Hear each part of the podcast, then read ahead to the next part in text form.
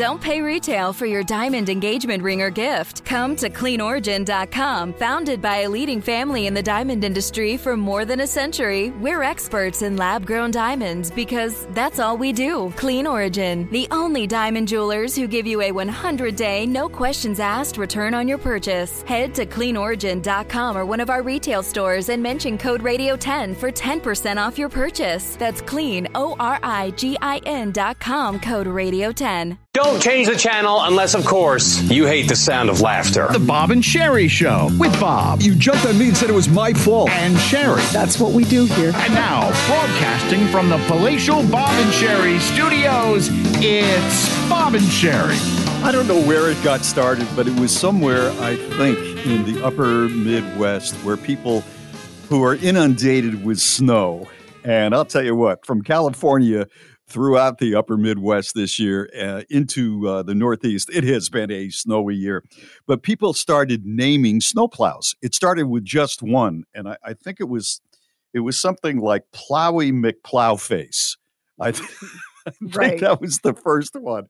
And everybody loved it, and they started uh, the next year naming like state snowplows, right? In in certain parts of the country, like in Maine, every third guy that you meet in Maine or woman it has a snowplow, you know, because it's just, you know, it's what you do. And in Edmonton, Canada, they get a lot of snow. They're up there. And the following names have been chosen for the Edmonton um, city snowplows. And here we go. This is silly as can be, but I just think it's so much fun. Um, the Blizzard of Oz, uh, the Blizzard Wizard. And they would paint these on, on the front of the of the plow. Buzz Ice Clear, Connor McBladed, Darth Blader. I like Darth Blader. I didn't get that last one. What was that last one? I didn't Connor, get it what? either. Connor. Oh, McBladed. McGregor. Connor McGregor. Oh, yeah, it's a. It, yeah. It's the. Okay, gotcha, gotcha. I like Darth Take Blader. That I think that might yeah. be my favorite. Uh, the Fast and the Furious. That's pretty good. Mister Plow. Um, I think that's, you know, it's direct, but it's get the, it gets the job done. Uh, Peter Parka, Plowosaurus Rex.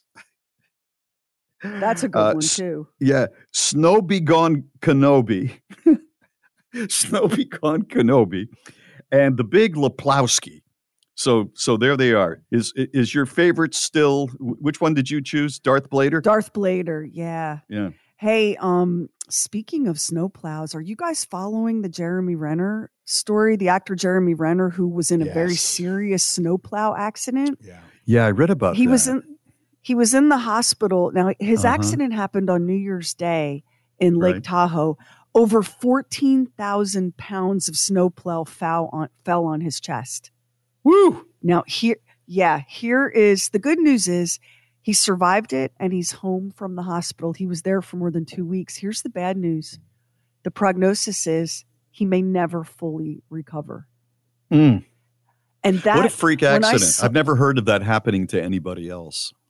Oh my gosh. When I saw that, I, I felt like I wanted to, to cry, but mm-hmm. then, you know, fourteen thousand plus pounds sitting on your chest. And it crushed one of his legs. But the how the, did it the, how did it happen again? Do they does the story say how it actually went down? That that happened to him? I'm not, I'm I'm not sure. He was helping think, a motorist. Yeah. Okay. And trying to help them get out, and in some somewhere in this process, he lost. Yeah. He he was outside his vehicle and and, and lost control mm. of it.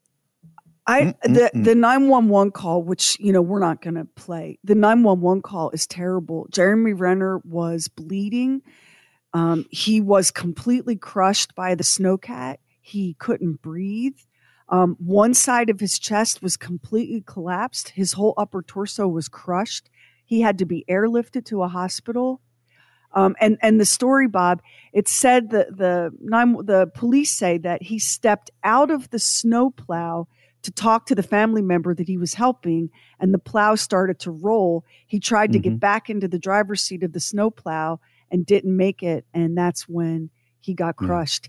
So, so scary. And you, you know, you just, it's one of those freak accidents where yeah. it's unimaginable. And then the idea that he might never fully recover, it's so scary. fourteen thousand pounds of snowplow on top of your chest. Y'all be careful with those things. It, even snowmobiles, which weigh way less than that. You can get into a world of hurt with a snowmobile. Right, right. We got morons in the news coming up. We have comedian Dan Cummins. We're going to take you down the rabbit hole with Austin Butler and Elvis. Looks like Austin's going to snag the Oscar for Best Male Performance. We've got the Bob and Sheri box office and exactly what you need to ask before you say, I do, if you want that marriage to work. It's Bob and Sheri. Sign up for our newsletter. We never spam you. Never did. Get Bob and Sheri exclusives. Just go to bob and sheri dot com. People love TikTok, but it really is like a giant data harvesting operation on the part of the Chinese government. I mean, it just it is. is. And that's not that's not me sounding like your crazy Uncle Steve or anything. It just freaking is. I have it on my phone too. My kids are into it. Blah, blah, blah. I guess you saw that late last week, um, it was announced that the University of Texas Austin campus has banned TikTok. You I did see that. Ac- yeah. yeah, you can't. If you're using U T's um, Wi-Fi network, you cannot access TikTok. And, Are they able uh, to close that down so that, you know, uh, let's say a student was told that there's a ban on TikTok, but they still, you know, pull it up anyway. They're in their dorm or wherever. Or can, you, th- can that be shut down Uh, in a campus? You can't get to TikTok on the school's Wi-Fi network. Go okay. off the school's Wi-Fi network and you can do whatever you please. And then you can. Okay. Yeah. yeah. It's kind of like a lot of school systems. Like when my kids were, um, when my girls were in middle school, um, the, the, Wi-Fi, the school Wi-Fi was very limited. Like you couldn't access a whole bunch of stuff on the school's Wi-Fi. And I'd be mm-hmm. there like as a volunteer and I'd have, you know, an hour to kill or whatever. And I would right. try to log on to do work. And there were a bunch of websites that I couldn't get to on the school's Wi-Fi. So you have to turn Wi-Fi off and go on cell data or whatever. I wonder, now this is the governor of Texas who's like, we are done with TikTok in the state of Texas. They banned it on all state agency devices um, back in December. Like if you're a government employee in Texas, you cannot have TikTok on your um, your work phone or your work laptop or whatever. It'll be interesting to see if other schools and states follow this. It'll be interesting to see how many other places say absolutely no to TikTok. What do you think? Well, I mean, there are some people who are saying that the governor of Texas is doing this as a fundraiser, that there'll be enough people out there that'll say, damn right, those Chinese, they're the whole problem. And then there are other people like me who I kind of feel that the Chinese are not to be trusted, and we have a good portion of America sitting around with that thing hour after hour, day after day, and that that you know some of that information from us can be harvested for the Chinese. So I think he may he may have a point, but I do think part of it is fundraising. Nonetheless, um, I worry about that. And you know the other thing about TikTok? I just can't believe that we didn't invent it. We are so good at entertainment. There's no there's no other country in the world that is better at entertainment and uh, computing than the United States. When you get down to it, we're so creative in that in that area. Um, I am just I was shocked when I heard the Chinese had it going, and it has blown out Facebook for younger people. Well, it's great. It's great for um, quick hits and a short attention span. And one of our listeners right. just um, posted that to tell you that Auburn University banned it in December too. So um, U T Austin wasn't the first. Like a lot of yeah. places now are saying no to TikTok. It you know Facebook um, is is like an app for old people, according to my kids. And it's Instagram true. is Instagram isn't as good as it used to be because it's trying to be TikTok. And TikTok is just a quick hit it and get it and go. But it really is a giant data harvesting app. When you're on TikTok, even if you're just, if you're not posting, even if you're just looking, TikTok is scooping up the how, the when, the where, the how long of all of your internet activity. And there's like part of you goes, oh, who freaking cares? Come for me, right? What are you going right. to get? Right. But, the, but, you know, we give up our liberty inch by inch by inch, and then one day we wake up and we don't have any. And, th- and that might be an example of this data grab here on TikTok. I, I'm laughing. I'm not in danger. I don't go on TikTok. But there are some people who are tracking me, and they're finding out that I like to hike on mountains, you know, like in Maine, and they've got my number, and I got an invitation, and I'm looking at it right now. Um, Robert, join us on our twenty twenty-three adventures. Spots are open for the Monhegan Birding Workshop and Memoir Writing Workshop. I don't see you birding and memoir writing. I don't. I don't either. Hey, listen, don't worry about that. You're not on TikTok, but your wife is. So when the government, is, the Chinese yeah. government drone comes, it'll scoop you both up, I promise. It's, it gets me too, you're right. Morons in the News is next. It's Bob and Sheri. Morons in the News, brought to you by Lowe's. Shop in store or online at Lowe's dot com. Do it. Let's go. Go. Bob and Sheri. Idiot! With Morons in the News. We say it all the time. If you're going to do something illegal, don't do it while you're doing something else that's illegal. This is Dateline, Georgia. We're looking at the town, or the county rather, of Morgan County, Georgia. A Walmart police officer told police that a man by the name of Tull, his name is Marcus Rashad Tull, he's twenty-eight years old, he was accused of skip scanning items in the self-checkout lane. The Walmart police officer said Mister Tull skipped at least twenty-four items. Officers reviewed the surveillance video and confirmed that Tull had not paid for many items, totaling about one hundred sixty-five dollars.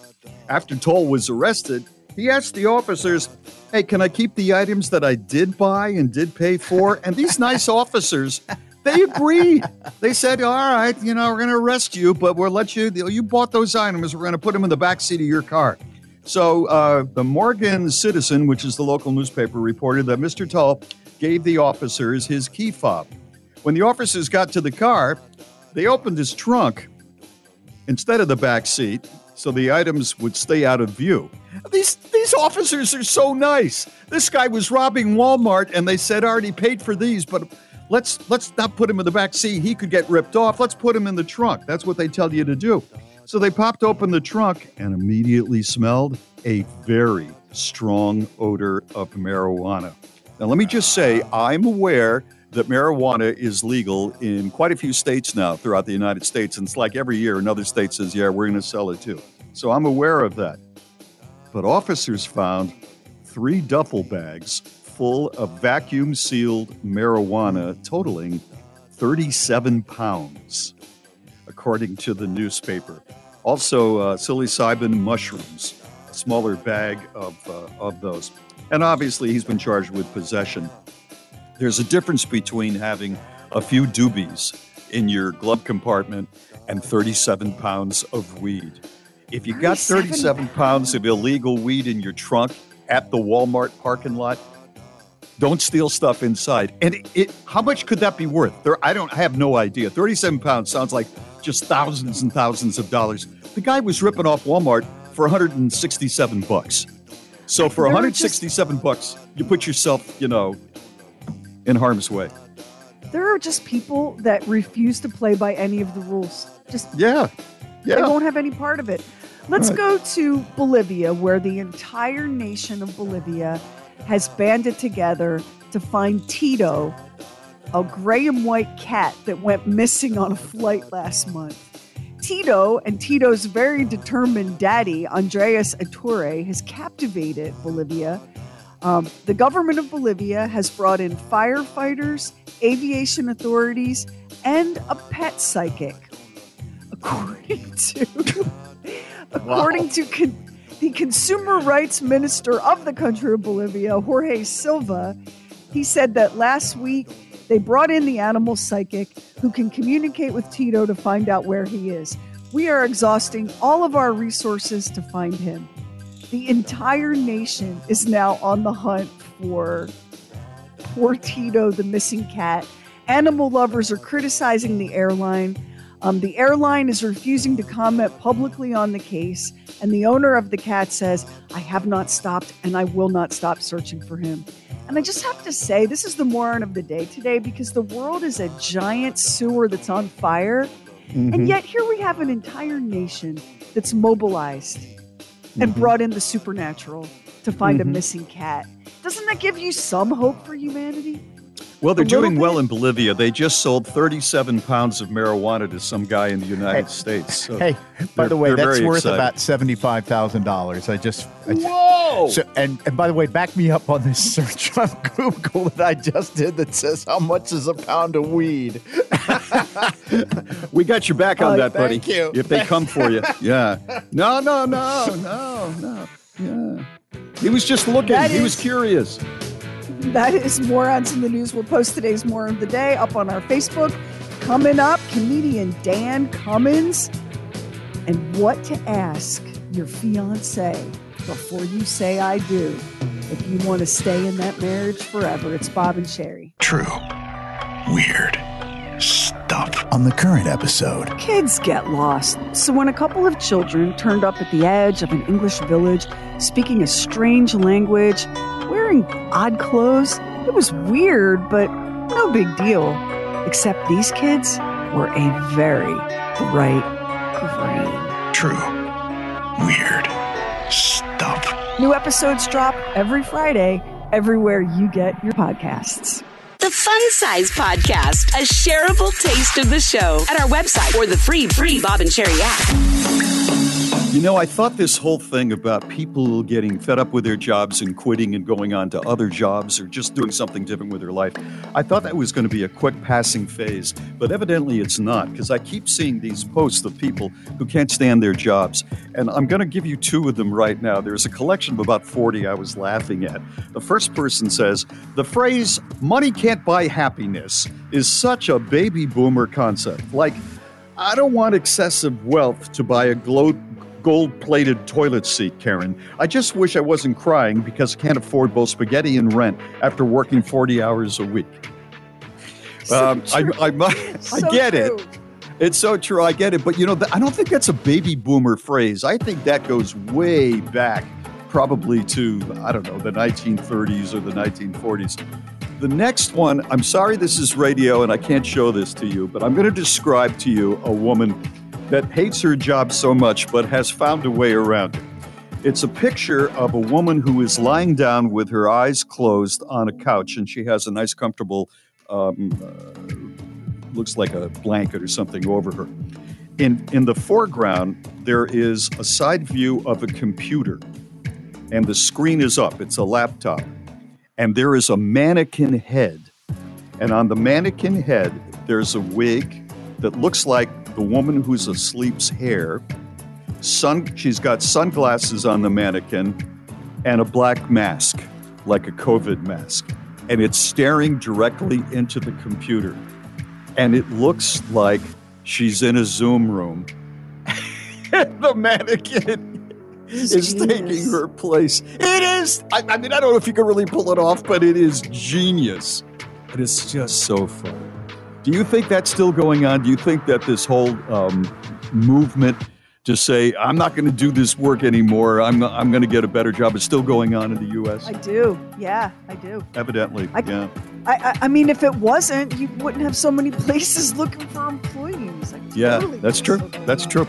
It's Bob and Sheri. Don't pay retail for your diamond engagement ring or gift. Come to clean origin dot com. Founded by a leading family in the diamond industry for more than a century, we're experts in lab-grown diamonds because that's all we do. Clean Origin, the only diamond jewelers who give you a one hundred day, no-questions-asked return on your purchase. Head to clean origin dot com or one of our retail stores and mention code radio ten for ten percent off your purchase. That's clean, O R I G I N dot com, code radio ten. Don't pay retail for your diamond engagement ring or gift. Come to clean origin dot com. Founded by a leading family in the diamond industry for more than a century, we're experts in lab-grown diamonds because that's all we do. Clean Origin, the only diamond jewelers who give you a one hundred day, no-questions-asked return on your purchase. Head to clean origin dot com or one of our retail stores and mention code radio ten for ten percent off your purchase. That's clean, O R I G I N dot com, code radio ten. Bring whatever you drink and celebrate happy hour Thursdays at seven p.m. Eastern live live on the Bob and Sheri Facebook page.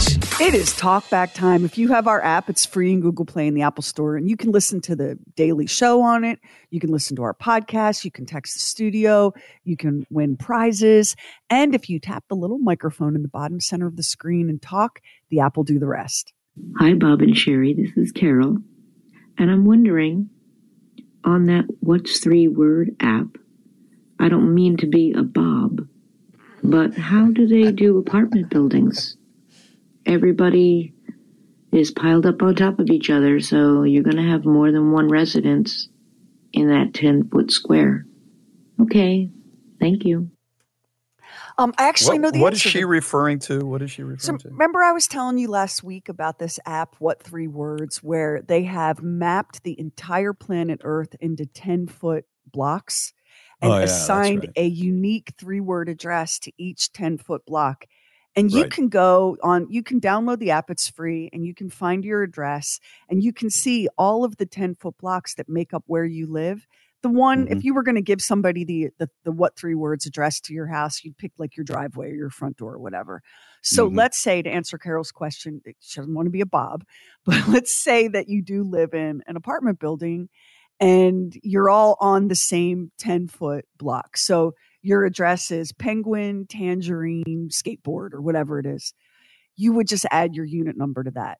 So your What Three oh. Words address would be Penguin, Tangerine, Skateboard, D or twelve or whatever your apartment number was. They've, believe me, they've I worked see. that out. And and one of our listeners D M'd me and said that the military uses this kind of technology too. It's been around for a while, but it it really took all of us becoming like e-commerce junkies for it to become more mainstream. Like D H L, the shipping company, uses mm-hmm. it. Because they, it's really expensive to make a wrong address delivery. And so D H L drivers around the world um, use these What Three Word addresses to get your product to your house.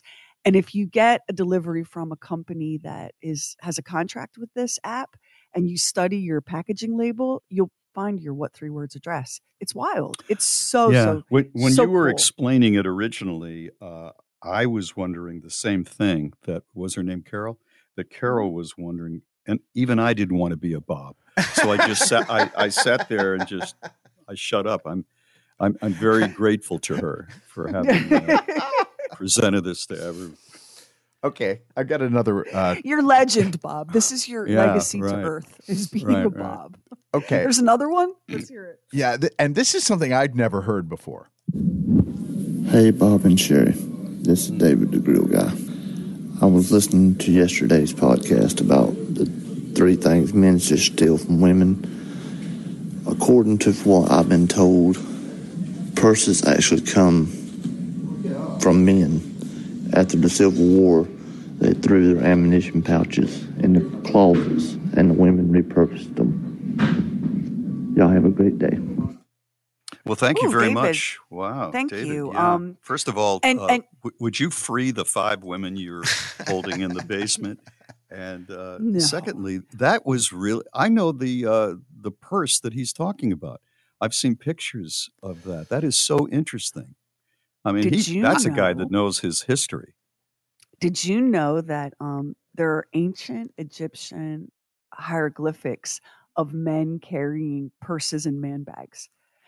Men were purse carriers for most of history, and then it switched, and now dudes are discovering how useful it is to have a bag, and some men are still resisting it because, you know, oh, that's girly. But purses actually did belong first to men, I think. I tried to. I got two or three. I got a small backpack. I mean, a real small one, And I, I had a couple of over the shoulder, one shoulder bags, and I, I just couldn't do it. I, I would, I would forget it in the car, or um, I'd worry about, you know, you can't have a bag coming into this particular business. And so I gave up on the thing. But it does make sense, especially today when you've got, you got a car keys, you've got your phone, you've got your wallet, you got all that stuff. And uh, you have, to just, you know, you have throw it. Chapstick and a sunglasses. Bar, yeah. Sunglasses. Yeah. How do men, how do men get by? Like, how do y'all get through the world with just your car keys and some money? Where, where do you put your Kleenex and your Cliff Bars and your bag of M and M's and ten years worth of grocery store receipts and like a kid's toy? Where do you store all of that? We don't carry do any of that, that stuff. We don't carry any of that stuff. No. Uh-uh. That's some None kind of, of privilege y'all have. That's because I carry it for you. I, you know, the first thing we do when we get out of the, oh, why, we get out of the truck I is I blamed? take over. Oh, let me have your sunglasses, and I've got chapstick, and yeah, I'll carry your M and M's. Yeah, it's because we do we do it all. We do it all. all Thank of it. you so much. Thank you so much. Hey, you're welcome. You get in return, you get some sweet love, and just remember that, okay? And oh don't ever yeah. Forget it. You get some, yeah. Hey, if anything, if anything, I owe you. I owe I you. I'm not carrying anything. enough to. I'm not carrying yeah. enough to pay for that sweet loving. Yeah. Well, you know, right could you take, could you take this bowling ball for me then? Thank you. It's Bob and Sheri. Leave us a talk back. Talk back with the free Bob and Sheri app. A couple of months ago, an app was released called ChatGPT. It's an artificial intelligence chatbot.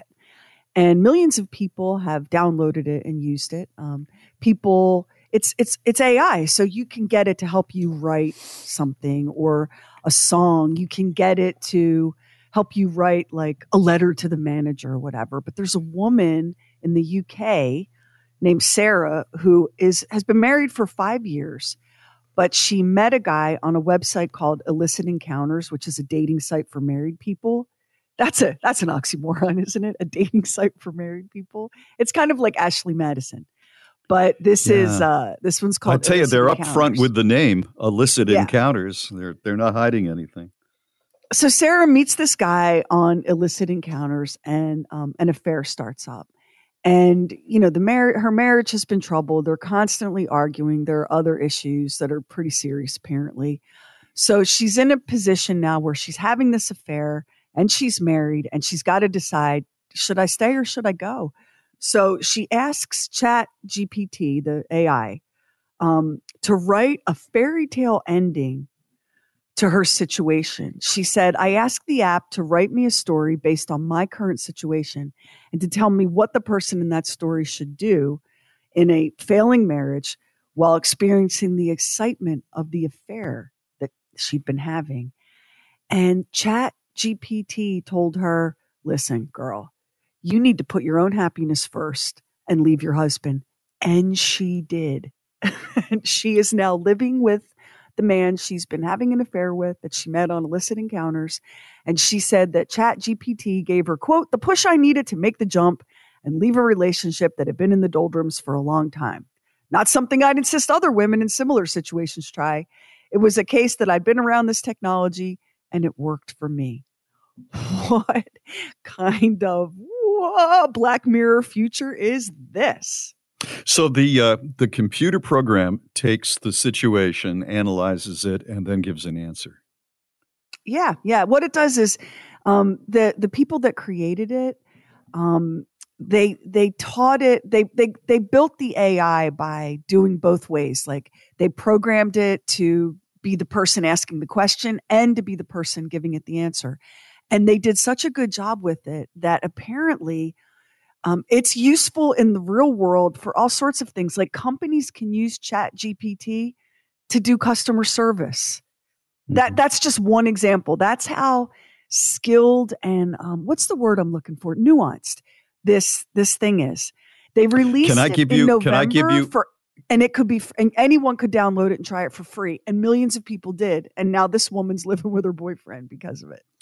That is really something. Boy, that's a, I don't want to say courageous step, but that's uh, an unusual step. There are several of these um, out, as far as I know. Jeff Fox, who is my uh, silver best friend is such a computer geek. I mean, he he built his own computer when he was like fourteen, you know, and he was telling me about what you're talking about. It's a different program. I forget the name of it, but you can give it like a Wikipedia of a person or a business, and it can, as an example, write a song. He said, let me give you an example. I'm going to type in the Bob and Sheri Show. And so I'm looking at what this computer program came up with. Obviously, it nobody else put any information in. Jeff didn't tell the computer anything about us, just said Bob and Sheri Show. And here's what it came back as a song. He said, write a song about the Bob and Sheri Show. Bob and Sheri in the morning, start my day with a warning. Laughter and stories, they never bore. They make the commute a little more. Chorus, Bob and Sheri, Bob and Sheri, making my mornings a little less scary. Bob and Sheri, Bob and Sheri, the best way to start off my day. Oh, oh, oh. Verse two. Bob's got the jokes and Sheri's got the charm. They keep me entertained from alarm. They're like my morning cup of joe. I can't start a day without them, you know. Bob and Sheri, Bob and Sheri, make my mornings a little less scary, blah, blah, blah. Bridge. I never know what they'll say next, but I know it's going to be the best. They're the soundtrack to my drive. Bob and Sheri, they keep me alive. Chorus. Bob and Sheri, Bob and Sheri, make my mornings a little less scary. That's a computer. Listen, in all the years we worked with marketing people, they never came up with that. I'm impressed. I know. I know. Exactly. Exactly. A little song like that. That and that was strictly off of either, you know, one of our websites or uh, Bob and Sheri Wikipedia, whatever, wherever they got it from. Well, this Chat G P T, this program that told this woman to leave her husband, yeah. It writes songs. It writes essays. I feel sorry for teachers and professors now because... Right. You right. don't know what you're going to be getting and who That's wrote right. it and where it came from.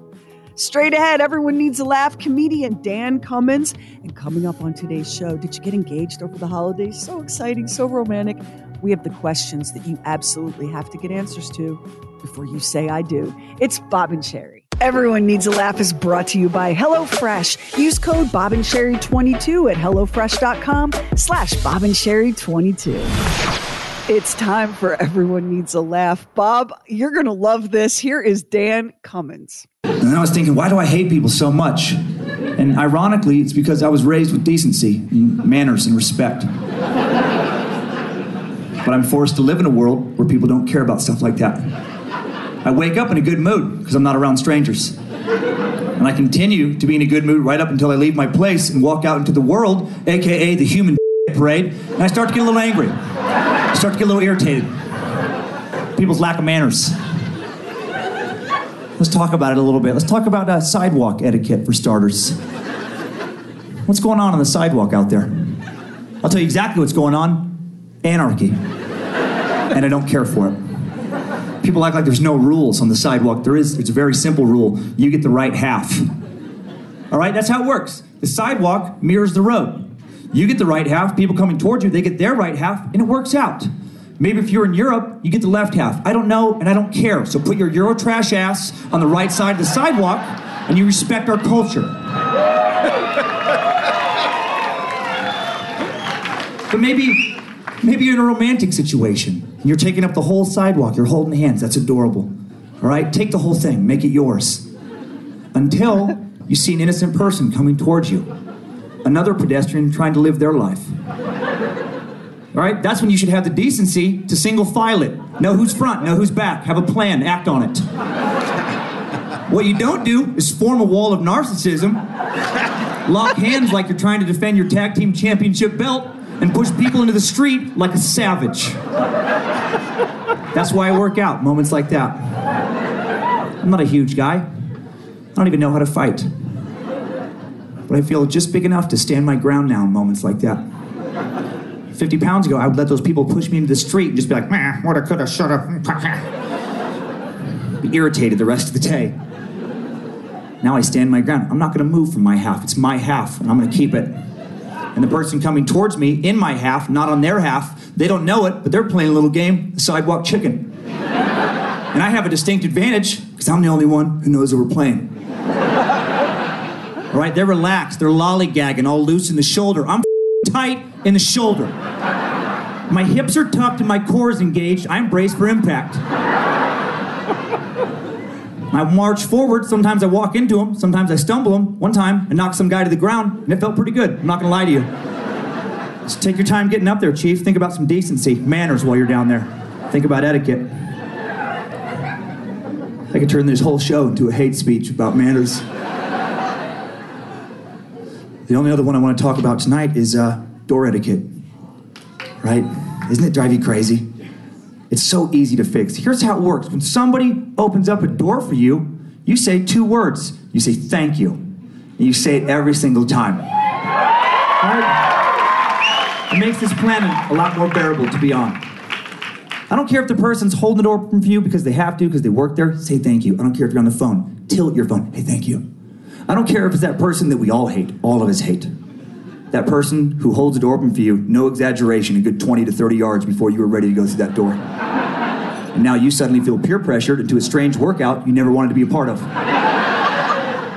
You find yourself kind of jogging to a door you were very comfortable walking towards. I don't like that, all right? I got tight hips, now they're chafed. Now I'm sweaty, I'm out of breath. That guy's an idiot, but I say thank you. Because he's a polite idiot and I respect that. I used to not do anything, and people wouldn't say thank you. Now I, I do something, I can't recommend this enough. It feels so good to give it a little bit, little bit back. When someone doesn't say thank you, here's what you do. You say a very angry, you're welcome. Just, you're welcome! And you stare at them just like that. And it feels so good, because technically, you're not doing anything wrong. You're saying nice words. A little too loud, but nice words. What feels good about it is even though you're saying the words, you're welcome, that's not the two words they're hearing. Comes out of your mouth, they're, you're welcome. Received by them. Right? You're making the world a better place. Do you remember, do you remember, I think it was probably two or three years ago that I was referring to that same situation of being on the right-hand side. Mary and I were in Banff, Canada, and these tourists were coming at us on this path, and they and they wouldn't give us anywhere to go. And I got so frustrated, um, I put a shoulder up and just kept walking. Hit didn't hit him, but I nudged this guy, and he said sorry. He admitted he was wrong. I, that that was me. That was I me knew. in that last stand-up. I knew you would enjoy Dan yes. Cummins, and we'll post that setup at B O B A N D S H E R I dot com. This is Bob and Sheri. Instant access to the podcast, podcast, and fun side. Just download the free Bob and Sheri app. If you are just joining us a few minutes ago, Sheri selected Dan Cummins' uh, clip from one of his sets. He's a comedian to uh, play this morning. She said she knew that I would love it, and I did. He was mainly talking about if you're walking on a sidewalk, stay to the right, just like driving a car. Stay to the right. And and then makes it very, very funny. I love comedians. I do.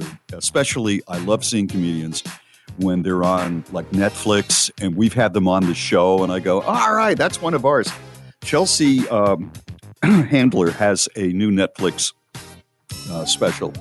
And it's on right now, and Mary and I watched it last night. It's called Revolution. And, you know, when Chelsea was on our show, she was very, very funny. But to be honest with you, I never completely thought of her as a real stand-up. I thought of her as that funny woman who's on late night on the, that show on E! Entertainment years ago. And then she kind of did some strange things, traveling around the world, having experiences. And she was funny in that. This is pure Chelsea Handler stand-up. And she's hysterical. Now, you have to be a fan, but she is very funny in this thing. But there's one shocking moment. She's somewhere like, I don't know, Australia. And it's in the summertime with her sister. And her sister says, oh, wow, they're at the beach. She says, Chelsea, look up. This doesn't happen very often. You can see the sun and the moon in the same sky. And Chelsea said, I thought they were the same. And she was serious. What? She thought the sun and the moon were the same. that when the sun went down and the moon came up, that was just a different version of the sun. Now, I give her credit for being brave enough to say that publicly. But that's holy hilarious. Cow. You know, that's the I mean, sort of thing great... that you expect from a six-year-old, yeah. right? That's yeah. the kind of lie. Yeah. I listen, I'm not pointing any fingers. I have great gaps in my own uh, education, but I kind of knew that the sun and the moon were different. And she wouldn't let go of it. She totally owned the fact that she was she was stunned. That's so funny. Which which platform? Netflix? Netflix, yeah. Netflix. All right, I'm going to watch it. And then, this. you know, then she goes off and does other stuff. She is very funny, but I went, whoa, Chelsea. It's Bob and Sheri. Don't pay retail for your diamond engagement ring or gift. Come to clean origin dot com, founded by a leading family in the diamond industry for more than a century. We're experts in lab-grown diamonds because that's all we do. Clean Origin, the only diamond jewelers who give you a one hundred day, no-questions-asked return on your purchase. Head to clean origin dot com or one of our retail stores and mention code radio ten for ten percent off your purchase. That's clean, O R I G I N dot com, code radio ten. Don't pay retail for your diamond engagement ring or gift. Come to clean origin dot com, founded by a leading family in the diamond industry for more than a century. We're experts in lab-grown diamonds because that's all we do. Clean Origin, the only diamond jewelers who give you a one hundred day, no-questions-asked return on your purchase. Head to clean origin dot com or one of our retail stores and mention code radio ten for ten percent off your purchase. That's clean, O R I G I N dot com, code radio ten. Bob and Sheri go. Down the rabbit hole. Bob saw the Elvis movie with Austin Butler and thought it was amazing. And Max and I have, were like, okay, we're going to watch it. We're going to watch it. And then with the death of Lisa Marie Presley last week, what a shocking, shocking loss. Max was like, that's it. I'm, I'm committed. So he and Bridget um, settled down to watch Elvis. And he told me um, early this morning before the show started that that movie was just everything and then some. Austin Butler ter- totally deserves the Oscar. Yeah. And I think I'm watching the the streaming numbers jump on this movie. I think the tragic, untimely passing of Lisa Marie Presley has kind of wake, awakened that movie again. Oh, and they're sure. Getting, they're, yeah. they're going to announce the Oscar nominations um, soon, and everybody's picking Austin Butler for Best Actor. So there's a scene toward the end of the movie that will rip your heart right out. Can you set it up, Max? Yeah. Up until this point, you've only seen Austin Butler as Elvis Presley. And now all of a sudden you're seeing Elvis Presley, the real Elvis Presley, come on the screen. And it's a moment. I mean, it jars you.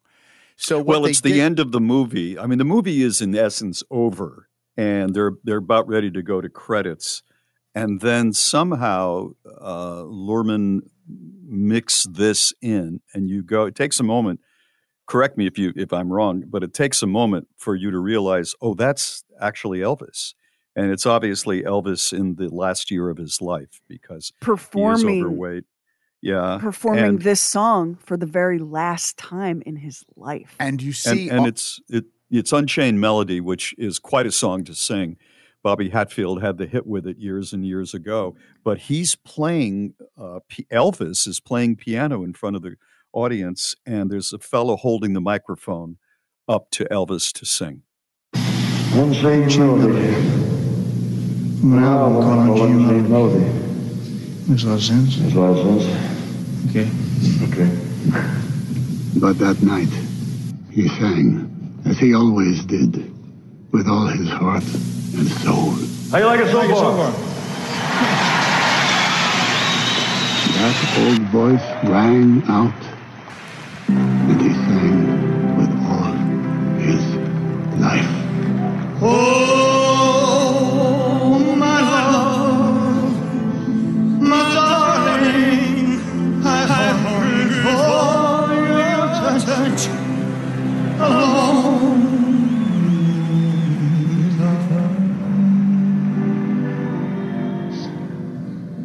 Time goes by so slowly, and time can do so much for you.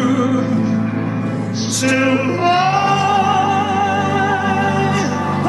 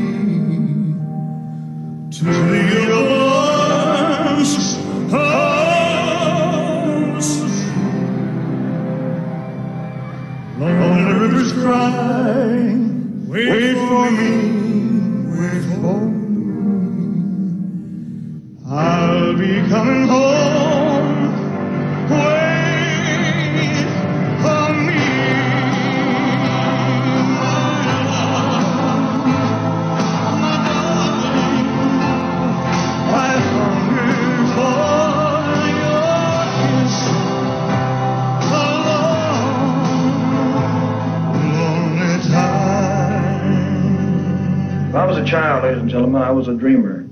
I read comic books and I was the hero of the comic book.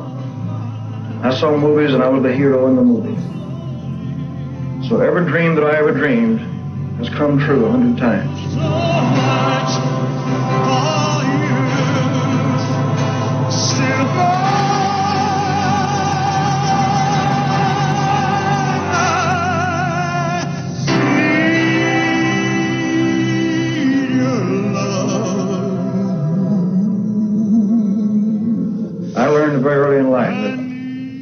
Without a song, the day would never end. Without a song, a man ain't got a friend. Without, without a song, the road would never bend. Without a song. So I'll keep singing a song. Two.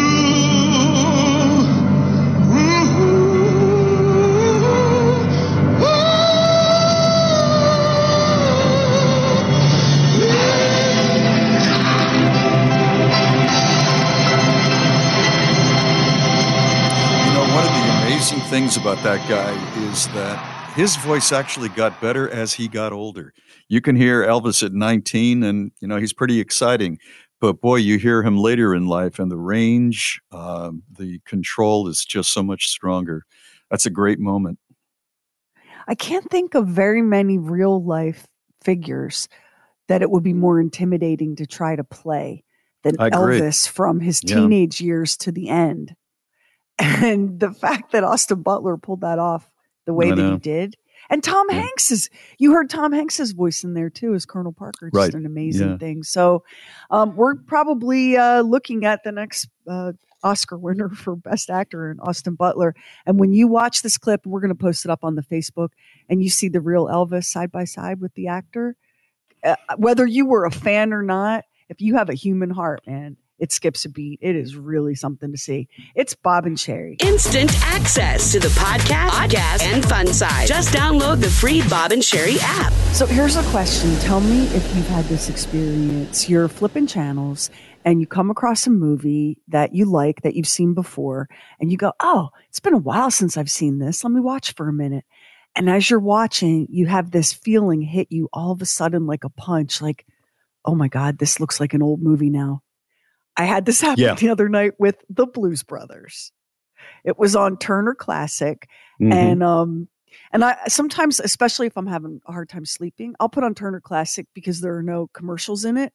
Because, right. you know, you'll be what you'll be like just dozing off and you'll be like totally into, you know, Mysteries at the Museum or Ancient Aliens or whatever. And then here comes, you know, a drug ad.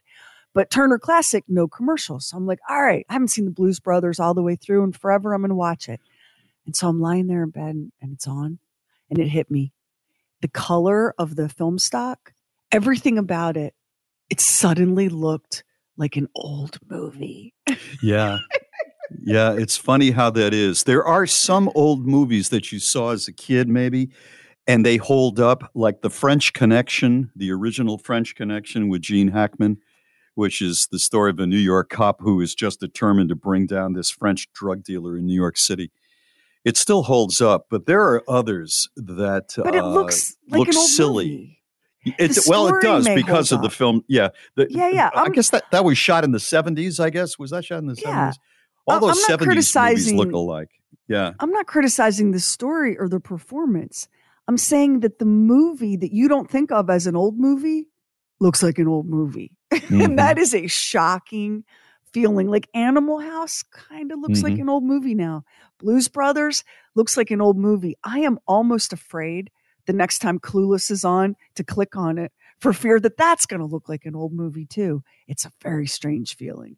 Very strange. You know, it's, it's interesting how you just said the film stock, like the film stock during these nineteen seventies movies, like the Dirty Harry movies, you know, Uh, first of all, the production, they have these zoom ins, these snap, they call them snap zooms that just go really quickly right into the subject. Um, and they look silly today, but that, that film looks harsh. The, the, uh, the look of it, everything is kind of harsh. Whereas the period before that, like, you know, have you ever seen those Doris Day movies? Technicolor. Those The, yeah, technicolor, the Technicolor, everything bleeds color, and it's ridiculous looking. Like a guy walks in and he's got some sort of a blue sport jacket on, and it's like, whoa, that that's like holy, that's like Lawrence Welk blue. You know, what is that? I'm just waiting for the Twilight movies to look like old movies. Because mm-hmm. they're, I mean, the Twilight movies are, they are uh, an art form completely and totally unto themselves. The filtering, the cinematography, the performances, the lighting, the story yeah. itself, everything about it. As soon as you're flipping channels, you land on a Twilight movie, it, any Twilight movie, any scene, any point, and you go, right. oh, this is a Twilight movie. You just know yeah, what you're looking right. at, right? Is but it the because is they're dark? Come. Do you think well, they're blue. The, they're blue filtered. There's like a weird yeah. color filtering on them, and also yeah. the, they're they're painful. But I'm addicted to them, and we'll watch them over and over again. It's like it's like a toothache that I can't leave alone. But the day right. is going to come when the people of the not so distant future will be flipping channels, and they'll be like, "Oh, there's an old movie on. It's that one with Bella and Edward. It's Twilight. The March of Time, y'all, is so cruel. It's so cruel. It's true." Although I have to say, sitting and watching the Blues Brothers again, even though it looked like an old movie, it made me feel like perhaps I was a thousand years old too. It's a really good movie. You forget. You forget what a strange, weird, specific There was nothing like thing. It. Yeah, the there was ju- there was nothing like it. It was fun to see people like Aretha Franklin in it too. You got a ring on it, but before you say I do, you need the answers to the questions that we have next. That is, if you want to stay married. It's Bob and Sheri. Can you believe this is brought to you by Staples, the working and learning store. You read it once. I don't believe that. And then you read it again. I can't believe this. It's Bob and Sheri's. I don't believe this. I cannot believe this. Some psychologists and, you know, relationship counselors got together and came up with the questions that you should absolutely ask before you say I do. So if you're engaged or about to get engaged, these are the questions to ask the other person if you want to have a fighting chance of a relationship and a marriage that'll go the distance, right? Okay. All so, right. and the goal here is not just to get to know the other person, but like, for example, some of these questions um, lets you, gives you some insight into how they handle stress or difficulty and what you can do to help them through that. And then, of course, vice versa. So before you say I do, ask and then listen to the actual answer. First question, what helps you relax? So, for example, if you were to ask your fiance that before you and Mary got married, and she said, well, what really helps me relax is like, you know, to go in the bathroom and do a face mask and maybe take a bubble bath and listen to music and be left alone. You'll know when you see her all wigged out and wired up that you can maybe facilitate that. You could suggest it. You could run a bath. You could, you would know what she needs. Okay. Here's the next question to ask. What makes you feel loved? That one's really important. And I know that we're all like, oh, the love languages. But the truth is, if what makes you feel loved, Bob, is sex, and what makes mm-hmm. her feel loved is kindness, mm-hmm. um, y- you're you're going to be like constantly missing the runway because mm-hmm. you're going to try to love her the way you need and vice versa. And you're both going to end up feeling um, like your needs are not being met. Third question. You know, can can I comment on the first one where you, as the man in her life, you suddenly realize that she's, uh, you know, kind of tense and uh, and uptight and maybe annoyed. I think it's a little dangerous, given those circumstances, to come up and say, you know, I think somebody needs to spend a little time maybe doing a facial for herself. That can get your head taken off. It's all in the delivery. Okay. Yeah. But I'll tell you what really will get your head taken off is, you seem a little tense. I've got a little something, something for you. Oh, that's um, ridiculous. Yeah. If you haven't, yeah. if you haven't figured that out as a guy, turn in your card, pal. Third question. This one's as scary as a haunted house full of the undead. What is our financial situation? It's amazing how many people don't really talk about that before they dive on in. And you know, that's true. Um, next, what has been your biggest trauma or traumas? You need to know, because people with a, a trauma background. Yeah. Um, and I, I can tell you from experience, like, you get therapy, time goes on, you work really hard, but that trauma is always there, and, and you mm-hmm. can be triggered, and you can find yourself reacting from a place that's like from a million years ago. And if mm-hmm. your partner doesn't know that and understand it, it's just going to be a hot mess. I um, was in that situation in, in uh, two different situations, two different uh, relationships where it was hinted at what the trauma was that these really wonderful uh, women had gone through, but I never got the uh, the full story behind the story. And there's there was something about me back in that period too, I'm just going to fess up to it, where um, I didn't push to investigate what the deal was when I think I should have. And I would have been better off, and she would have been better off, and their relationship would have been better off if I said, you mentioned that when you were fifteen, this blah, blah, blah happened. You know, how, how did that affect you? And, you know, do you still deal with it today? But I didn't. And it was just like, I'm, I've got a nice relationship going. Boom, boom, boom, boom, boom, boom, boom, boom. You don't want to rock Rather, the boat. Yeah. I don't even know if it's rocking the boat or a lack of curiosity when it comes to other people's, I'm just being honest here, other people's uh, pasts. And the only thing I'm thinking about is the present or the future. In the future. Yeah, yeah. I that that was That's very honest of you to admit. Me. Yeah, that's yeah. very honest of you to admit. I I am some days I, I feel like I am um, a collection of trauma responses loosely held together by hair and a Target t-shirt, because I have like a really overactive startle reflex. Like, you cannot if you if if you come into a room I'm in and I don't see you coming, I, f- I go into flight or fight or flight. Like, I have so many, like, my personality is so heavy on trauma responses, and I've had a lot of therapy. Um, if you don't know that about me, I sure must seem extra jumpy and protective.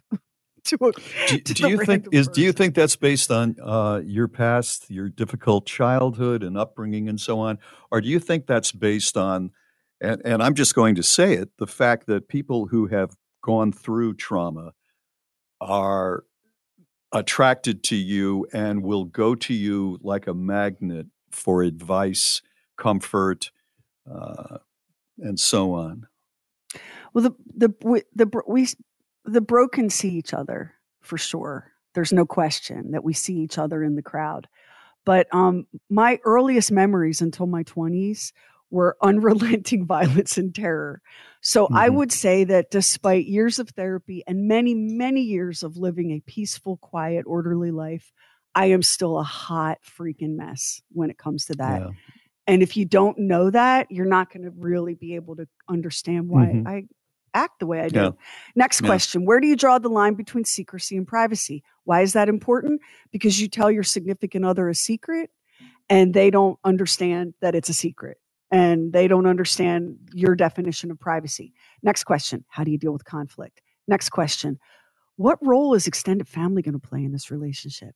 Here's another one. What are our deal breakers? How do we stay connected while maintaining our independence?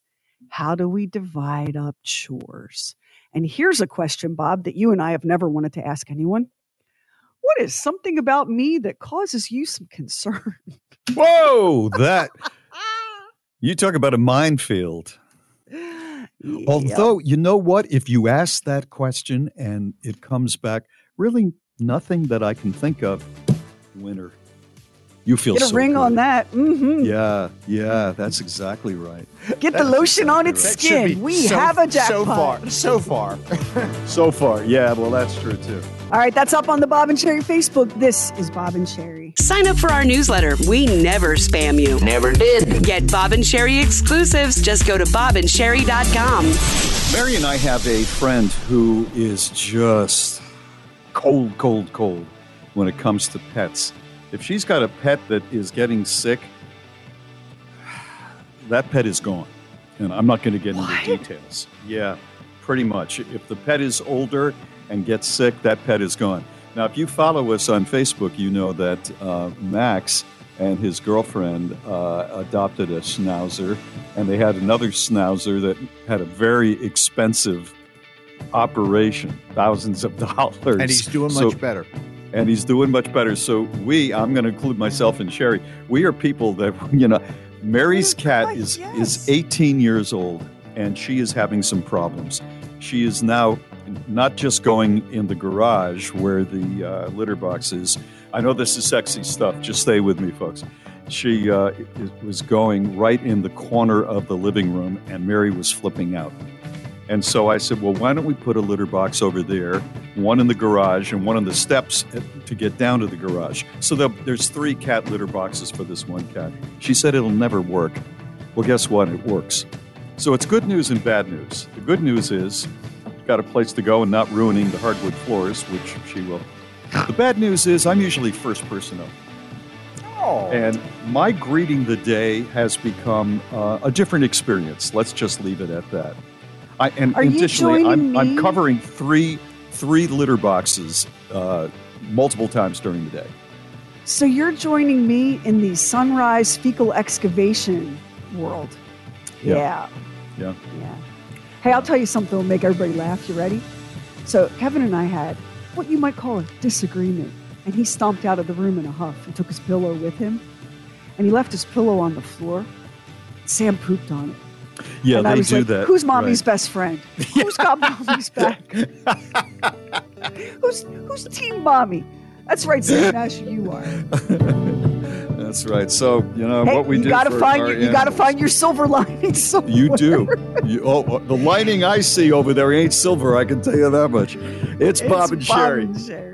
Don't pay retail for your diamond engagement ring or gift. Come to clean origin dot com, founded by a leading family in the diamond industry for more than a century. We're experts in lab-grown diamonds because that's all we do. Clean Origin, the only diamond jewelers who give you a one hundred day, no-questions-asked return on your purchase. Head to clean origin dot com or one of our retail stores and mention code radio ten for ten percent off your purchase. That's clean, O R I G I N dot com, code radio ten. So I saw something on TikTok where a bunch of bartenders got together and described the things that customers do that they hate the most.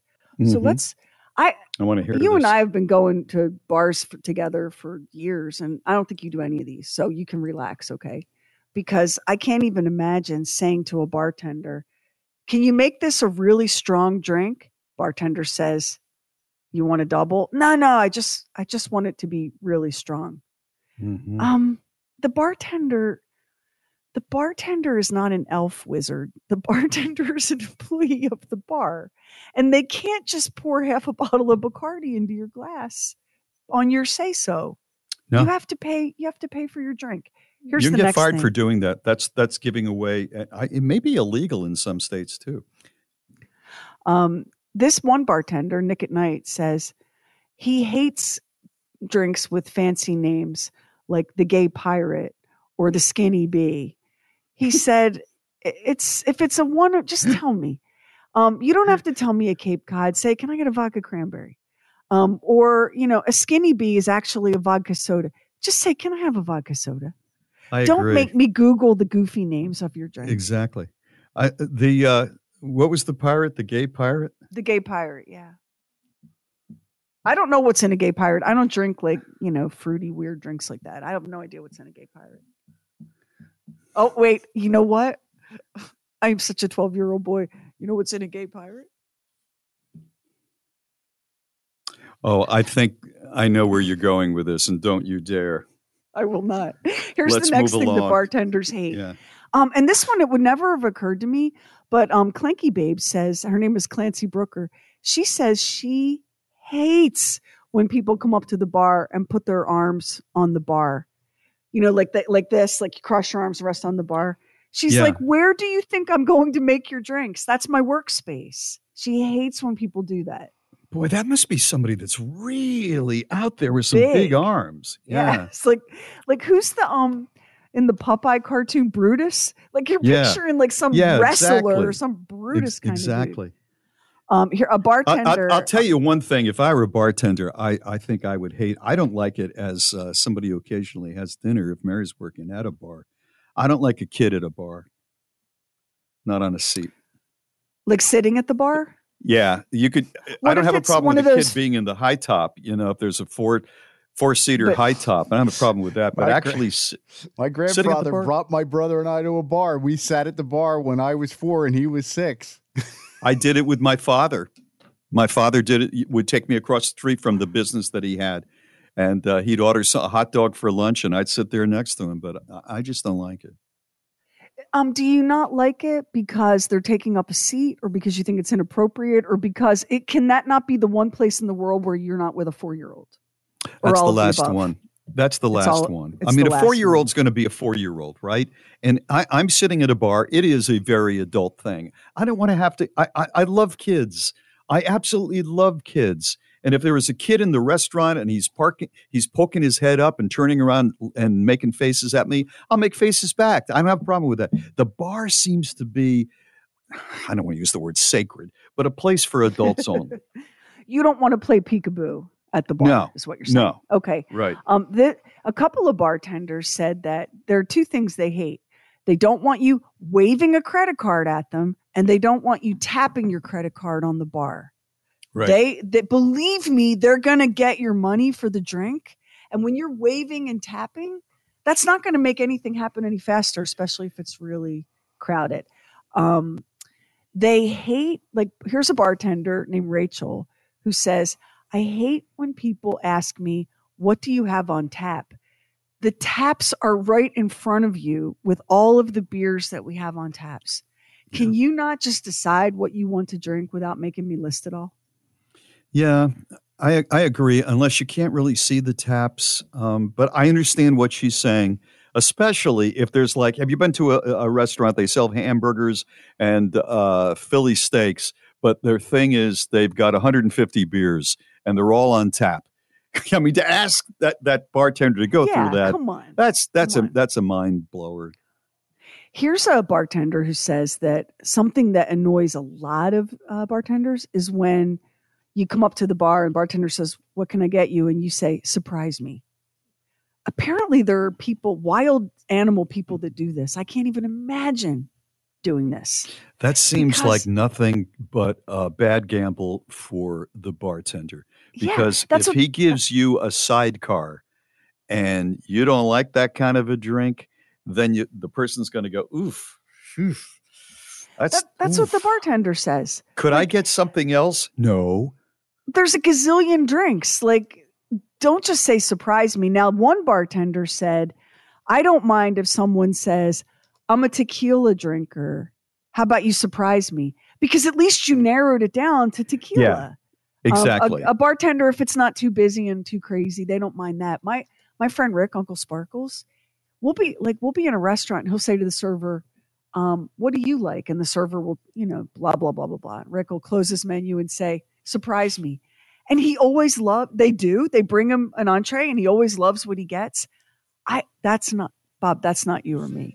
Never do that at an upscale restaurant in somewhere like New York City, because I was surprised when I was on the road for T V. We sat down at Patsy's, and that's a great restaurant in New York City. Sinatra used to eat there, and they came over and they saw us as a bunch of hayseed out-of-towners, and the uh, the maitre d' said, "Allow us to order for you," and of course I wanted to be Mister New York. "Go right ahead, Luigi." The bill was hundreds of dollars. Yeah. And we're on an expense account, but we couldn't we couldn't justify it. It was awful. It was awful. Be careful. I know for a stone cold certainty that if I'm out to dinner with Bob Lacey, The only surprise he wants shown up in front of him is a plate of linguine and clams with red sauce. Yeah, better not be overcooked. That's right. That's the surprise he's here yeah. for. It's Bob and Sheri. Bob and Sheri books, swag, and the mother of all mothers merch. Just hit shop at bob and sheri dot com. We haven't done and Reddit Am I the You-Know-What in a while. Uh, this is a woman who was, uh, her husband was dealing with some health issues and had been frequently visiting the doctor. So I'm just going to read her post.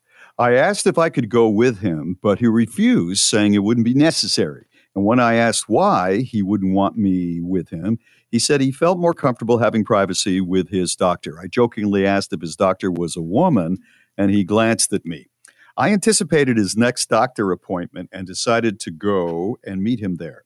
He went in, and ten minutes later, I entered the office. I identified myself as his wife, and he was shocked when he saw me. I greeted his doctor, who was a man, LOL, and we talked, but my husband refused to even look my way and refused to speak as well.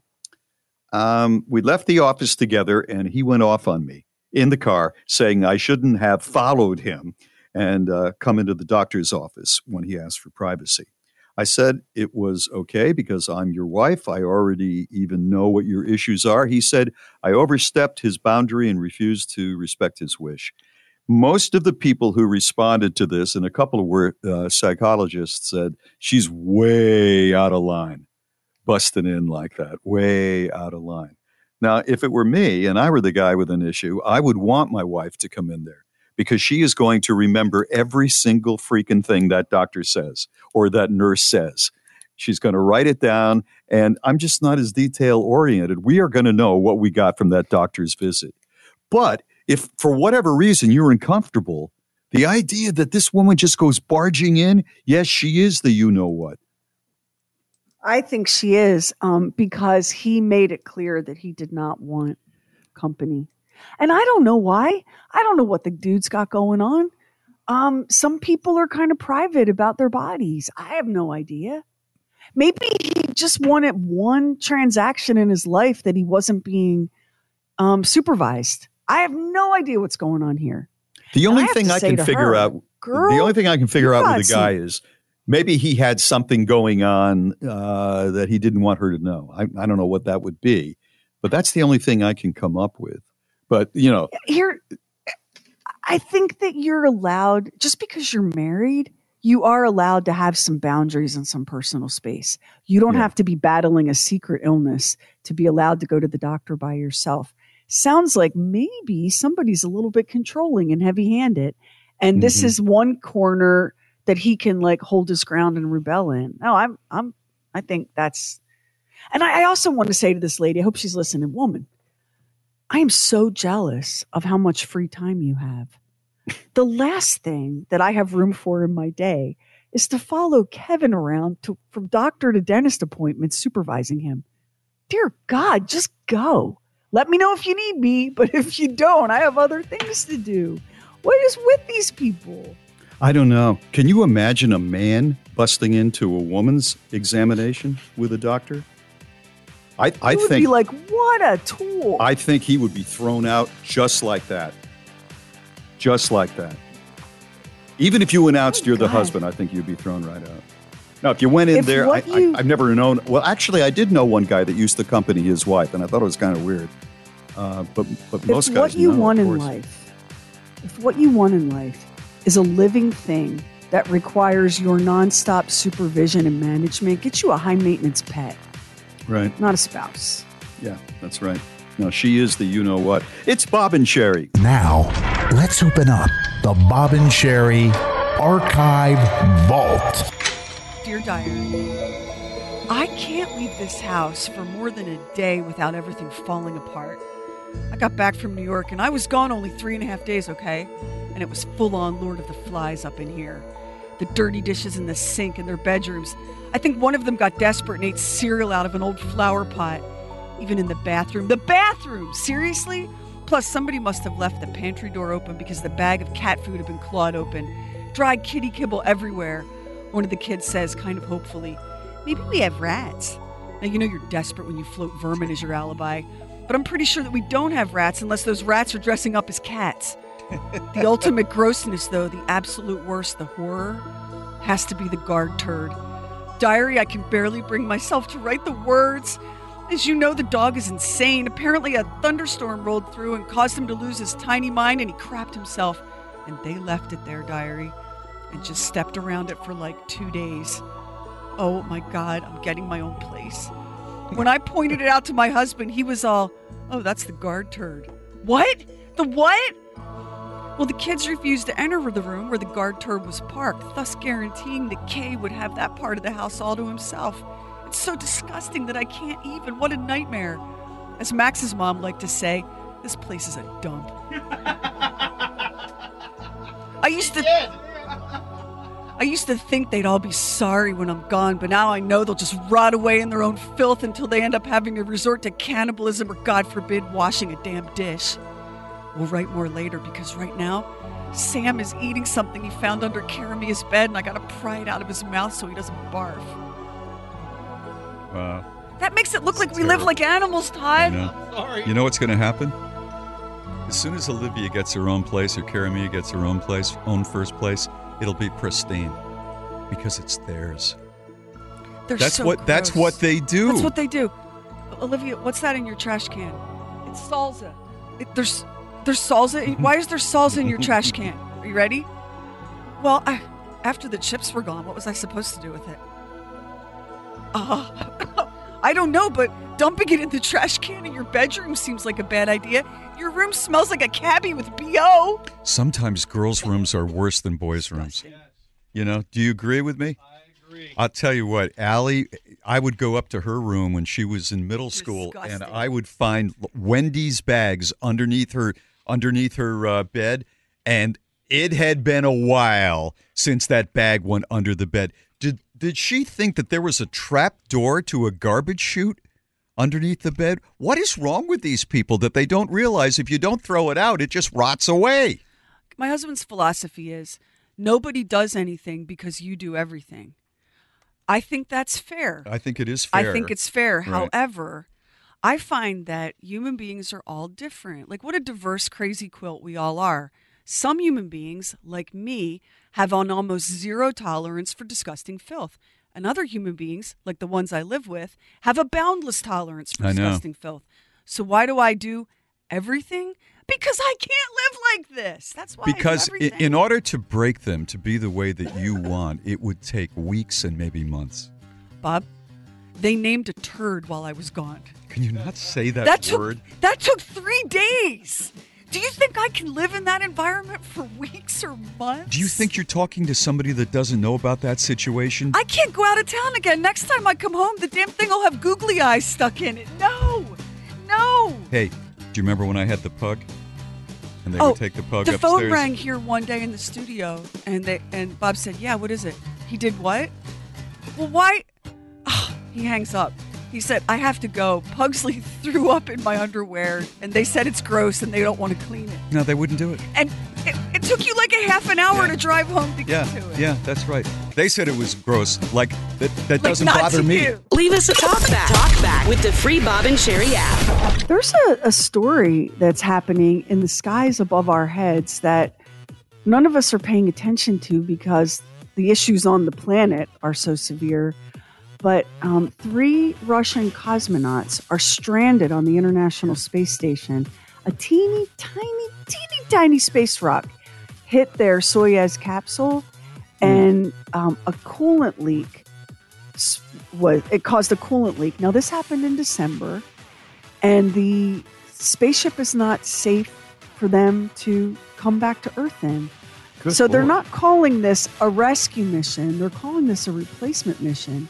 But in February, um, the Russian space agency, Roscosmos, is sending up an empty, they're launching an empty Soyuz capsule and sending it to the space station to be a lifeboat for these stranded cosmonauts. Now, I know that people are mad at Russia uh, and, and, and Putin, as everyone should be, but we have three human beings that are floating around in orbit and no way to get home, and nobody's talking about it. Nobody cares. I, this is the first I've heard of this. I didn't know exactly. That. Exactly. That's my point. Now, I'm, you know, I'm a space geek and I follow all of this stuff and I watch the NASA channel.